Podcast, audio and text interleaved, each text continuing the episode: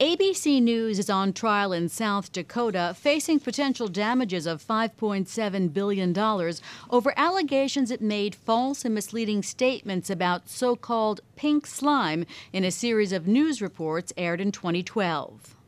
Gerald Zirnstein grinds his own hamburger these days. Why? Because this former USDA scientist, now whistleblower, knows that 70% of the ground beef we buy at the supermarket contains something he calls pink slime. Beef trimmings that were once used only in dog food and cooking oil, now sprayed with ammonia to make them safe to eat, and then added to most ground beef as a cheaper filler. Beef Products Inc. alleges that ABC's sensationalized reporting valued ratings over truth and created a consumer backlash, causing it to lose 75% of its business, close three plants, and lay off hundreds of workers. ABC stands behind its stories and says the facts will vindicate it. Joining us is Matthew Schettenhelm, Bloomberg Intelligence litigation analyst. Matt, there have been questions about the product for years, and in 2010, the New York Times won a Pulitzer Prize for reporting on food safety, including a story about the beef products process. Why is the plaintiff singling ABC News out? Yeah, yeah, June. That's that's a good point, and that's something that ABC has raised repeatedly that they weren't the first ones uh, to bring this up. I think uh, what what BPI would say is that ABC's stories. ABC ran a series of of eleven broadcasts on this. Those caught on in a way in in, in sort of the public uh, uh, imagination in a way that the earlier New York Times story hadn't. And the other thing that you had going on is is is immediately before the uh, ABC ran these stories three of the big fast food companies, uh, McDonald's, Burger King, and Taco Bell, had just pulled out. Uh, uh, and said, We're not going to use uh, this product in our beef anymore. So, all of a sudden, right about the time you had these stories running, all of a sudden, BPI saw a major impact in, in, in its ability to sell this product that was otherwise doing pretty well for it. Matt, what is it about these reports that BPI says was libelous?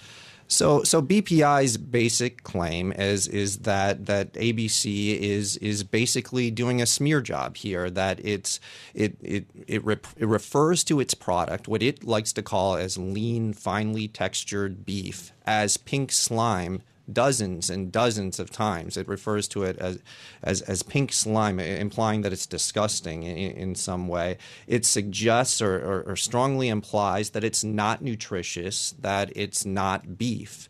And the combination of all of those things, BPI says, led to a major impact on its business.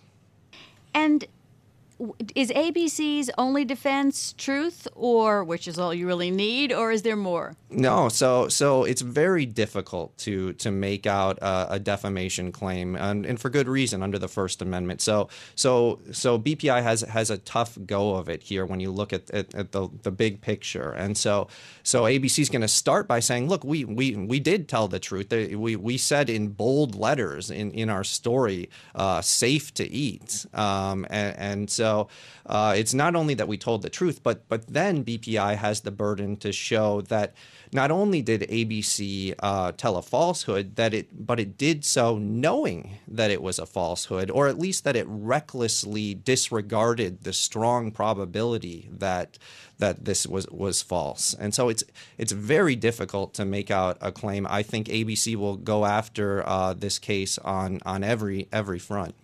Tell us a little a little bit more about uh, the damages that BPI says it suffered as a result of the ABC stories. Sure. So, so BPI talks about uh, it, because of these stories. BPI says that it had to shut down three of the four facilities it used to to create this product, this pink slime or lean, finely textured beef, and as a result of that, it had to lay off 700 employees. And so, in in total, it, it, claims that, that that equates to 1.9 billion dollars in damages, and BPI is not not only seeking that under this South Dakota law, it has the ability to triple that amount, and that's how you get up to 5.7 billion dollars if it can show that uh, that ABC aired these falsehoods with an intent to harm the company. Again, very difficult to make these showings, but that's why there's such big numbers thrown around uh, with this case. Matt, is ABC going to attack that local law based on the First Amendment? Yes, and, and, and I think we're we're already seeing uh, uh, First Amendment challenges. We've uh, ABC's already tried to move for for summary judgment earlier in this case. That didn't succeed, but it's also raised the constitutionality of the statute, and the state now has intervened in the case to to defend the constitu- constitutionality of the statute. So there is the potential here over the long run, after this jury rules in the next couple months, for for big appellate fights in, in the appeals courts about what what does this law mean and is it really consistent with the First Amendment. So, so now this case is in South Dakota State Court, right? Right. And that's where BPI is is based. Mm-hmm. So, is that a as much of a kind of home home court advantage as it, as it might seem? Yeah, I, I think so. I mean, if I were Disney, I would be most concerned about this case right now in the short term. There's the risk that you you're, you're appear anytime you're appearing before a jury uh, like this, you you don't know how they're going to rule, and there's the potential, I think, that in a jury of 12 South Dakota residents, they could be sympathetic to concerns about fake news today, or they may have direct personal experiences with people in the local economy that were hurt here. So I think there's risk here in the short term for ABC over the long term, the legal tests, the First Amendment standards that the Supreme Court has imposed, make it make it a, a, a tough case for the plaintiffs. Uh, uh, the kind of case that Disney, uh, over the long haul, is likely to prevail in. Matt, I understand that in the opening statements yesterday, that ABC's lawyer directly addressed the fact that we're outsiders here.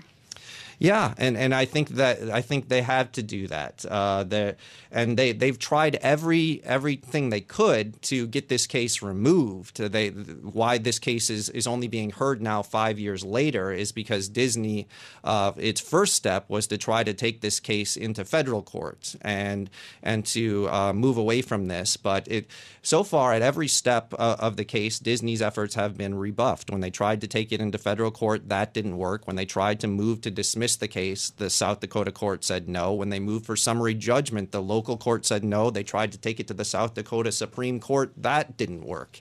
So, so Disney is is throwing everything it can at this, but so far, uh, it's found itself before this what could be a, a, difficult local jury, and it could have a tough fight over the next couple months. It's going to be a long trial. Thanks so much, Matthew Schettenhelm, Bloomberg Intelligence litigation analyst.